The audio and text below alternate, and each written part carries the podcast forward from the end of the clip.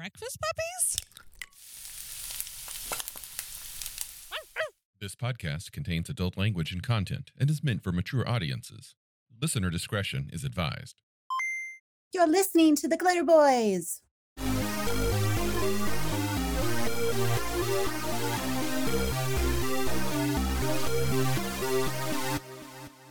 Nathaniel, I've been struggling as of late because I realize that I use like six different ways to track what's going on in my games. Ooh, don't I know it? And it's I'm I'm trying to find a simpler way than what I'm doing at the moment to have the information I need, the information the players need, and and not be carrying it completely in my head or partially spread across four different mediums. And what are your thoughts on this? oh, this is a this is a can of worms. I've struggled with ADHD for many many years, and one of the many components of said struggle uh, involves where am I going to keep my notes at any one time? Am I going to keep them in this tiny little notepad? Am I going to keep them in a larger notepad? Am I going to be experimenting with graph paper notepads this week and put them in that instead? How about digitally? Am I going to put them in OneNote? Am I going to put them in Notepad? Am I going to put them in a synchronization tool? Or maybe i'm going to store them online. Maybe maybe i want to share them with players. Okay do i just want to send them a link to a, a, a text document? Or do i want to spend some time formatting things? It's but i don't want to give them any, everything either you know? Yeah. because i have a lot of my notes and stuff that they shouldn't see for the joy of the surprise and that sort of thing. Well i want to go a little back through history of how young me did things. So before web pages were super easy to put up and before we had file synchronization tools like dropbox and the things that have come from that i remember i kept all of my notes in a three ring binder like and and i had my my massive gaming binder where i kept you know i had those uh you know the colored tabs that you could slide the little scraps in and write down what each tab was. And sometimes i would have uh, different smaller three ring binders specifically for either a game system or a campaign. And those three ring binders are still in that hall closet. They have made it through middle school from middle school through many moves. The ones that i've wanted to keep they're still in there. But it's very difficult to share stuff from a three ring binder with players. So back in ooh, early 2000s, uh, late 90, no, 1999 is when I, I think I met a fellow named Grady, and he was a DM that I played off and on under when I lived in Atlanta for a good almost five years. And I met many people through there, including one of my best friends in the world, Greg, who may or may not be listening. The uh, Greg probably remembers this. Uh, Grady introduced me to the idea of gaming minutes. He wrote out lengthy reports of his games and then printed them out and handed them to the players every new session. You would sit down and there'd be a new printout. You'd be anywhere from two to four pages stapled, and it would be a review of things been on. And it was almost like reading um, reading a podcast report, something. It was it was humorous. He had his own style to it. It it inspired me to do the same when I moved to Portland. I got like Adobe PageMaker at the time and started making my own minutes. And that's a lot of fun. I don't think anybody read them though. so that leads us to the number one problem that we will always face when you try and keep your notes and share your notes. Do they even care? right Yeah, that's that's the hard one, and that seems to vary with the player in the group a lot. I am a huge fan of notes from session to session, uh, preferably in a shared format, uh, preferably like an online document or something. But I'm also that's not something I'm going to try to keep while I'm also trying to run a game. That does not work for me. I am not going to be taking notes on what's going on in the session while I'm running a session. That just is a task I can't integrate. I I'll, I'll, do very quick sketches, but it's oftentimes the stuff that's important to me as a game master, not what's important to me as uh, to the players as players. I offload that crap. Um, to the point where I am very clear with my players that if there's someone at the table who's willing to take notes on the session, they get extra experience points. Um, if the setting in any way, shape, or allows for it, um, extra, I, have done extra bennies in in Savage Worlds and such. But like, you know, there's that formula in a lot of Palladium books where these experience points that you can get for like defeating the bad guy, et cetera, et cetera, et cetera, and 75 for being the note taker for the session is added by Jacob.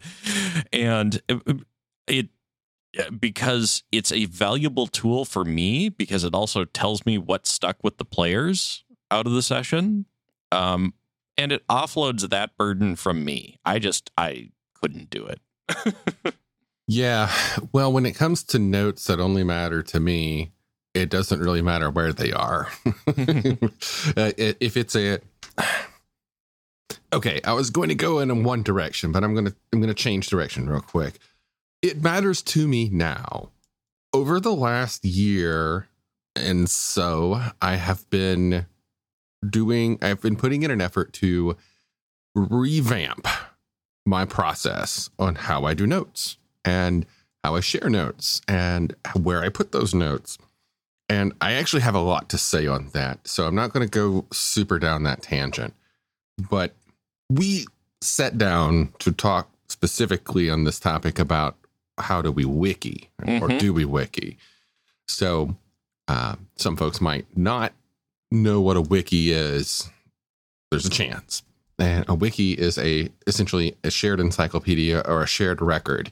It is a system of online documenting that multiple people can contribute to and you know they can uh, approve or revert changes and whatnot it's essentially a track changes shared note they have become popular in the last few decades for for keeping notes uh, for gaming. And there's there's lots of online systems that kind of do that. There's um I, you can of course host your own easily just by installing MediaWiki.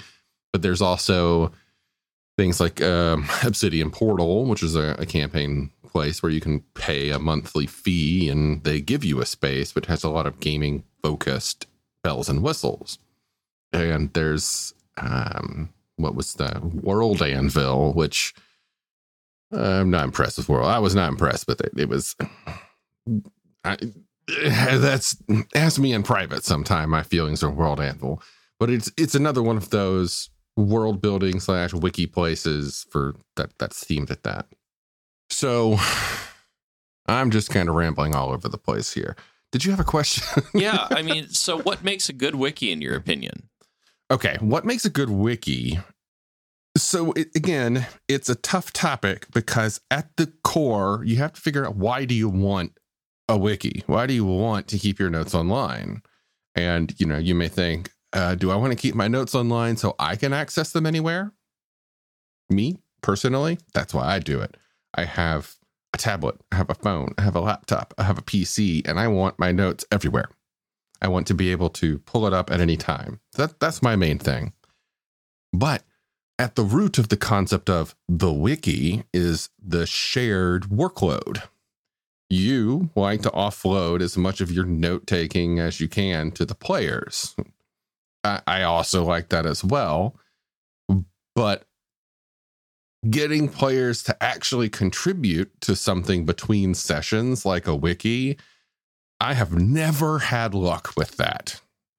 every time I've tried, I think over the past 20 years of gaming where that has been like a thing, having a shared document or something, I think I have gotten maybe four players across 20 years of campaigns to contribute a little bit. Mhm. So, wikis ultimately, unless you have a wonderful unicorn group that's that that is the perfect gaming group that is all equally bought into your campaign, your wiki ends up being your notes. Yeah. I mean, I, I've had that experience once where I had a group where everybody except me, uh, I was a player in that group, uh, participated in the uh, shared note wiki. Uh, I, I didn't just because I don't know LaTeX. And Oh. they all did. And so it was the most gorgeous wiki of notes you've ever seen. But oh my God. Today, my approach that I have actually been building towards this method for some time. I even wrote a blog article about uh, adopting this method for game design like a decade ago. And I am a big fan of a text markup language called Markdown. It is a very simple way of prettying up basic text. It's, you know, if you ever see somebody who does the, you know, two asterisks, as, uh, you know, a, a pair of asterisks to the left and right of a word to to bold it. That's what Markdown does. Or you Ah. put like uh, your headers are done by putting hash marks in front of a thing. So one hash mark is header one, two hash marks is subheader two, and so on. And you can uh, easily bullet lists just by either a dash or an asterisk space thing, and that begins to format a list. I've been using Markdown for years. It's so easy to read once you're used to writing it. And there's many tools out there that even support it. Hell, Google Docs now has built in Markdown support. It will automatically format your Markdown as you type it. There is a one of those online RPG wiki tools called The Goblin's Notebook. It I started using for our late Alternity game, and it's amazing. it is an online wiki like tool designed specifically for GMs and players keeping records that has custom sections and you can build connections between things and mappings and it makes keeping track of everything ridiculously easy and it fully supports and is built upon markdown in a way that like getting used to it was it, was a no-brainer for me. And it's ridiculously cheap. It's like a couple of bucks or something on patreon. That's it. I'll have to look into that one. And it, does that allow you to just player facing it or it does it it- has you have your notes Mhm. and your campaign structure that you can build out in it and you can click on different things by default it's all hidden Mhm. but you can click on things to make them visible Oh, okay. and then the players have a player facing version of that which is only the visible components That would be handy because my problem is trying to retrofit the hidden into a visible. Maybe that's where I'm going wrong. I should be going for all hidden and then make parts of it visible. yeah that i would wow. Uh yeah yeah yeah. I that's the approach that i would highly recommend. What's what's cool with the goblins notebook and a lot of the other tools can do this as well is that you can default everything to hidden and then you make one page visible but within that page you then hide more data so it, it's like you can have a gm's only section of a visible note that still only the gm can see Cool, cool, cool, Yeah. cool. That that makes a lot of sense. What do you see the players getting out of it? the players can well, actually, you know what? I don't know how much involvement they they ever added for player input on that. The one of the reasons that I went to use the Goblins notebook was because of its markdown support. And I think that the the player facing version was added later on in the development cycle, but I I've I've just given up on hoping that players will be invested enough to contribute to a wiki. And it's such so a tool like the Goblins notebook, if I get to a point that I want to share campaign information, it's perfect for my needs. There's zero expectation of anybody else but me to update this. And since I can update it in a way that is comfortable for me to write and looks pretty for them to see, best of both worlds. And how do you integrate it with the table? I keep it open on my tablet so I can access it while I'm playing.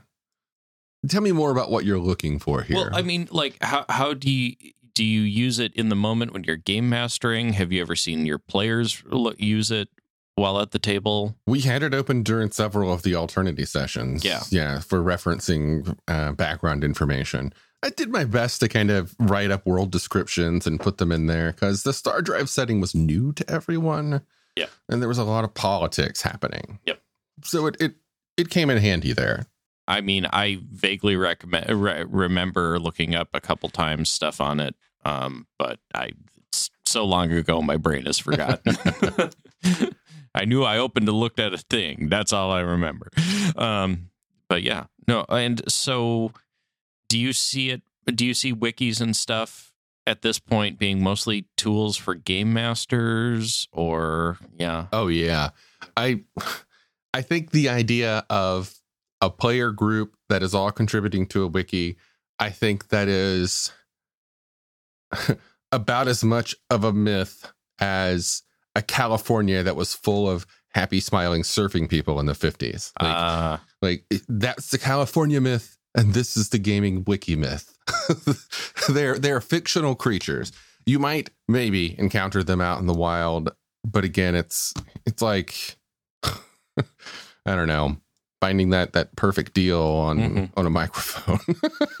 yeah, I mean, the closest I've ever come to seeing it actually work was in a couple projects where it was a shared world with multiple GMs, and the GMs were definitely very invested in updating the wiki and, you know, um, to the point where we'd have literally Wikipedia level editing arguments occasionally over you did that, but John did X and Sarah did Y, and how do we get this into the canon, as it were?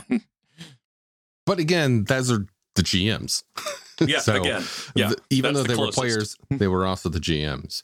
Now we do live in this era of player, or not player, of um, user facing wikis everywhere.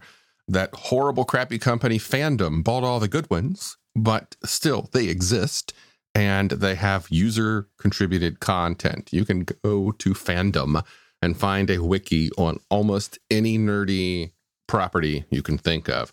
And they are full of people, you know, varying the, by the popularity or obscurity of the property, who put in their free personal time to update with episode descriptions of their favorite shows and, uh, you know, relationships between characters of said shows and whatnot.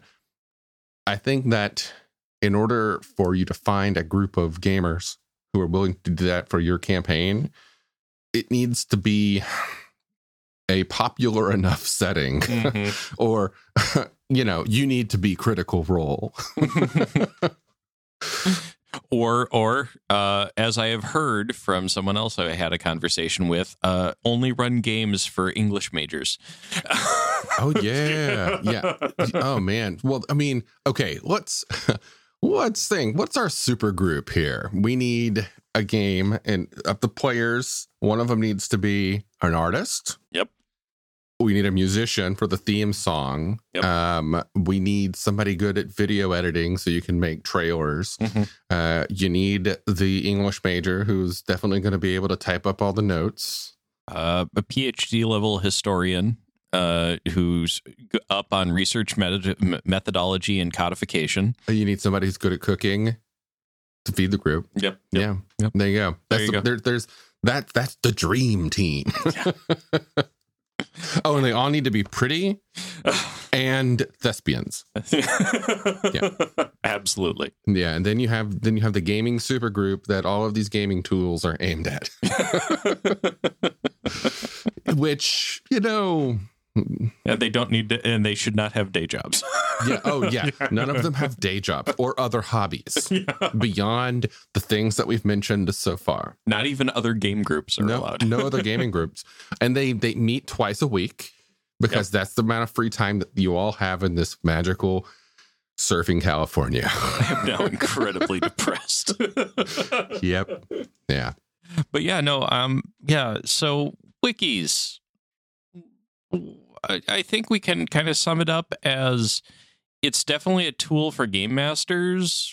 Uh, a player facing component can be helpful if they ever are going to look at it, and that's really the long and short of it. Yeah, if you're just trying to keep your own notes, you don't need a wiki for that.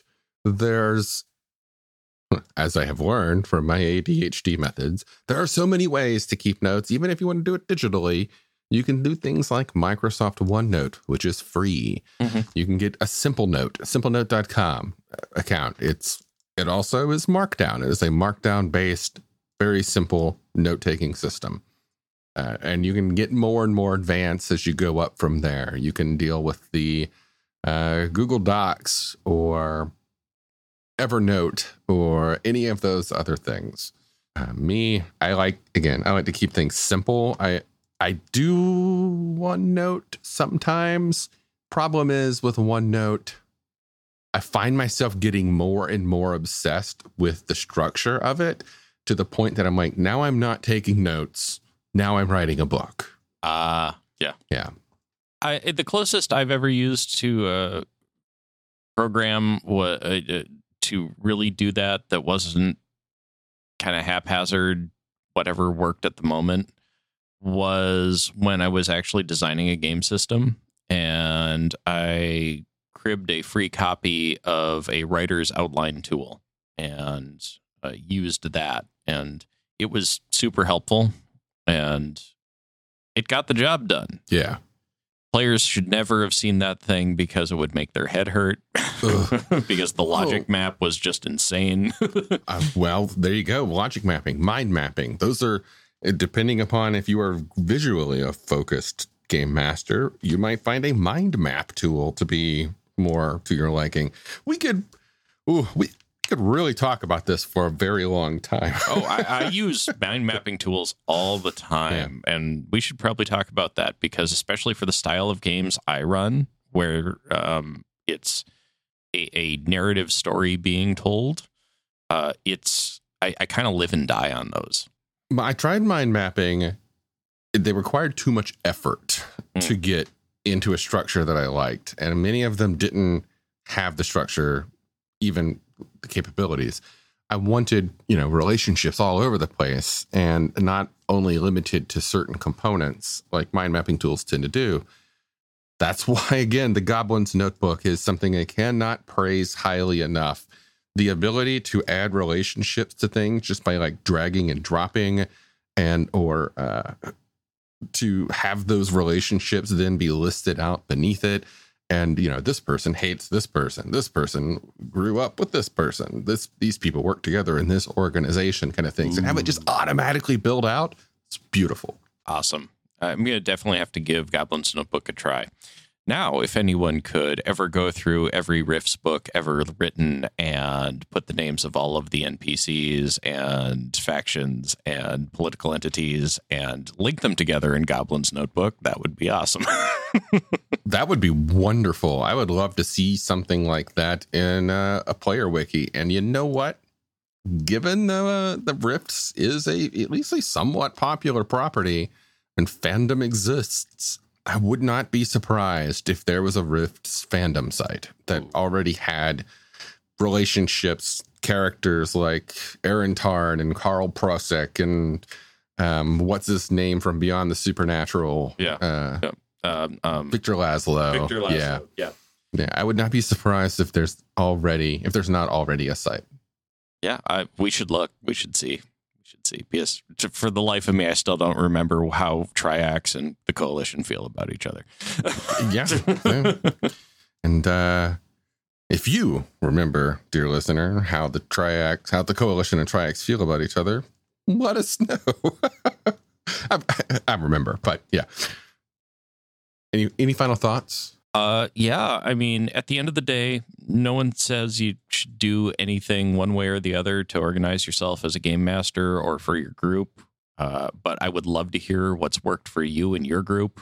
Please visit our Discord, share your stories and tools, drop links to them. You know, help the community help each other. Thanks for listening, folks. We'll catch you next time. Starships, magic, mystic martial arts, romance. All of these can be found in A Cloak of Blades by Isaac Scher. You might have heard my name before. I've done a lot of voiceover work for Breakfast Puppies. And I've recently released my first novel. It's available on Amazon as an ebook and paperback, and you can get it for free if you have a Kindle Unlimited subscription. I do hope you'll support my work as you're supporting Breakfast Puppies. And it's been a pleasure talking with you today. Have a good one.